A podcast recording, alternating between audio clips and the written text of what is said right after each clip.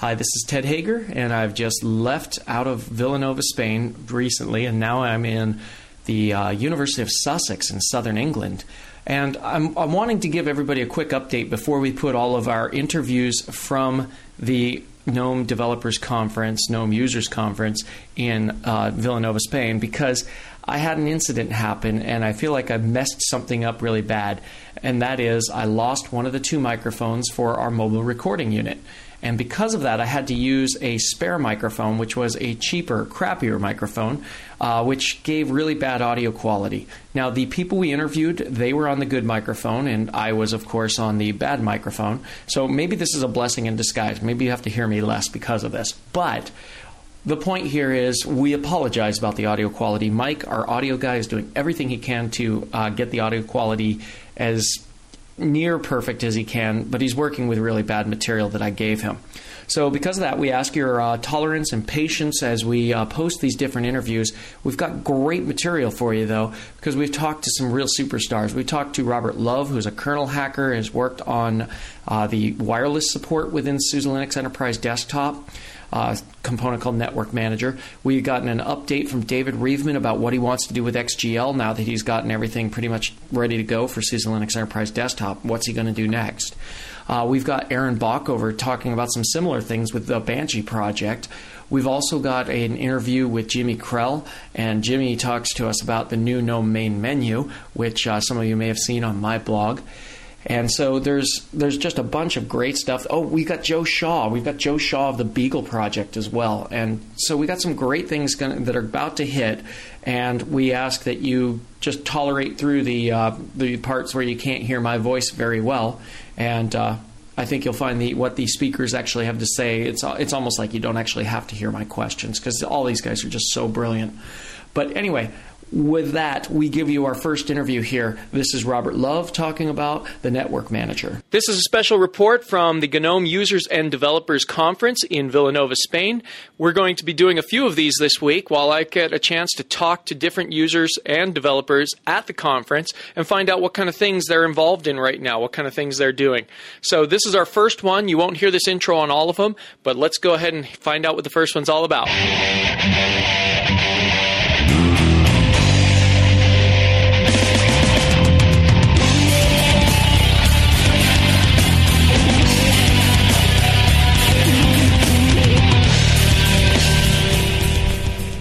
Coming to you from GUADEC, this is Robert Love joining us on Development Audio, and Robert's been working on the on the SUSE Linux Enterprise desktop team for quite a while and was with Ximian beforehand.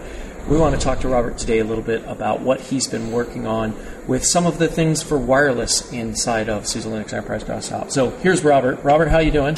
Good, doing good. The weather is great here. We are in uh, just outside Barcelona, um, having having a good time, learning a lot spreading the message. Have you? How did your session go? You, you presented yesterday, right? I gave two talks, one on Network Manager and one on a new low-level technology for file systems called Fuse, and both went well. I uh, I enjoyed them. Great, great. So let's talk about um, let's talk about wireless and SUSE Linux Enterprise Desktop. You've been okay. you've been doing a bunch of hacking against the kernel on that kind, that side of things. Uh, maybe maybe you can give us a quick overview of what the capabilities are now. Sure. In our uh, next product, Sled 10, we will be unveiling a networking infrastructure that we call Network Manager.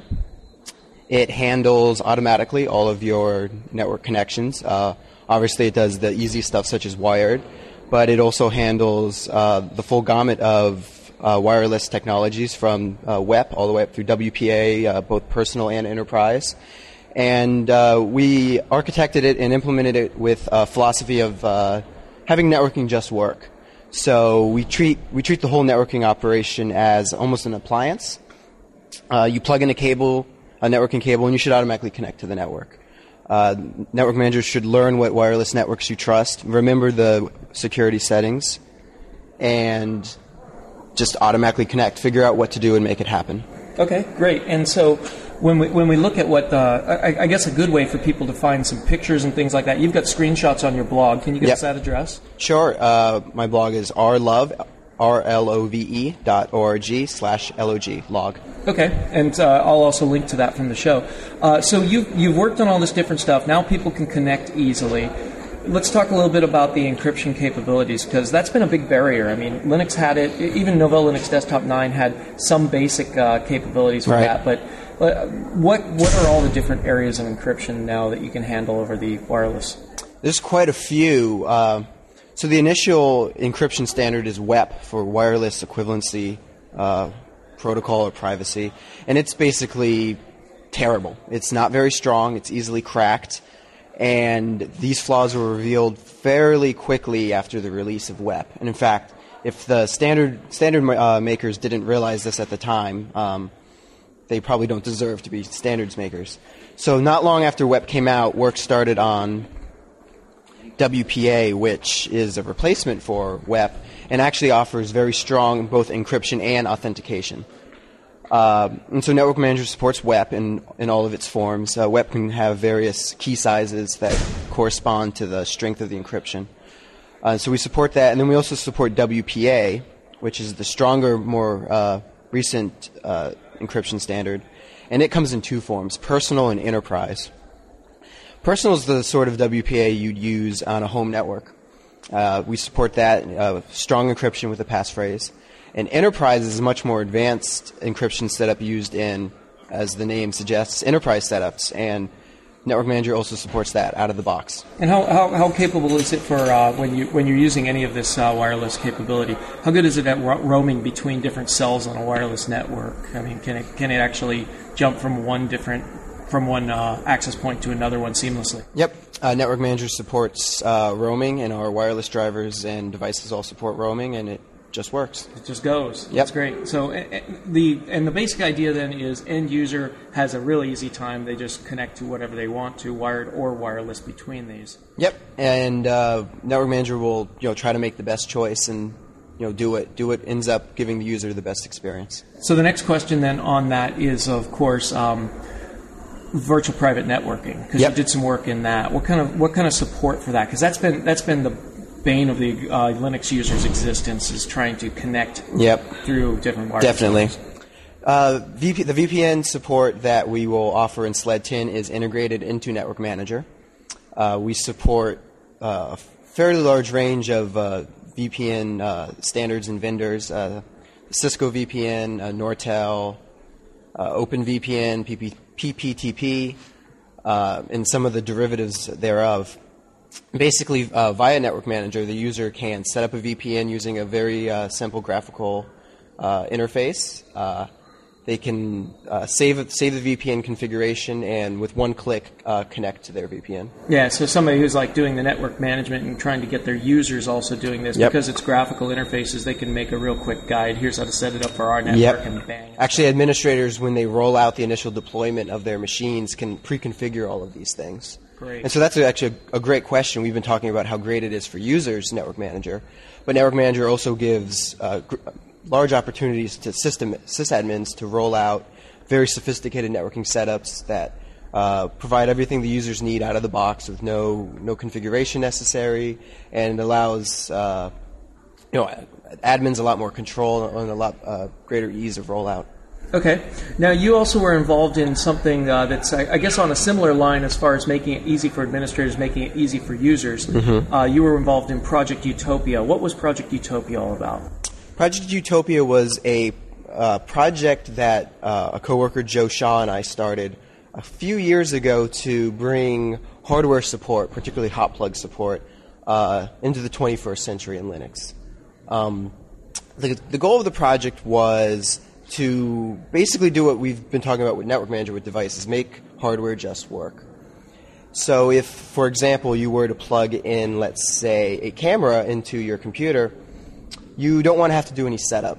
And more importantly, you shouldn't even have to open up your uh, photo application or really do any steps. By plugging in the camera, you're, you're giving a pretty strongly suggestive action of what you want to do. And the computer should set everything up, configure everything, and just do whatever action makes sense. Right. So, in the case of the Utopia stack, you plug in a camera, and in our SLED 10 product, uh, the camera's set up, and we will automatically open up your photo application and start importing photos or ask you if you want to uh, update your photo album. And all of that just works. And that just brings up FSpot as well as an application, so you've got Yep. the right application. It's not just, hey, a camera was detected and here's the drive. It actually, Yep. We have uh, in FSpot an excellent application for managing all of uh, your photos, and FSpot's been highly integrated into the Sled 10 hardware stack in this Project Utopia, and it plays a you know great role a g- great role in managing your photos automatically. Okay.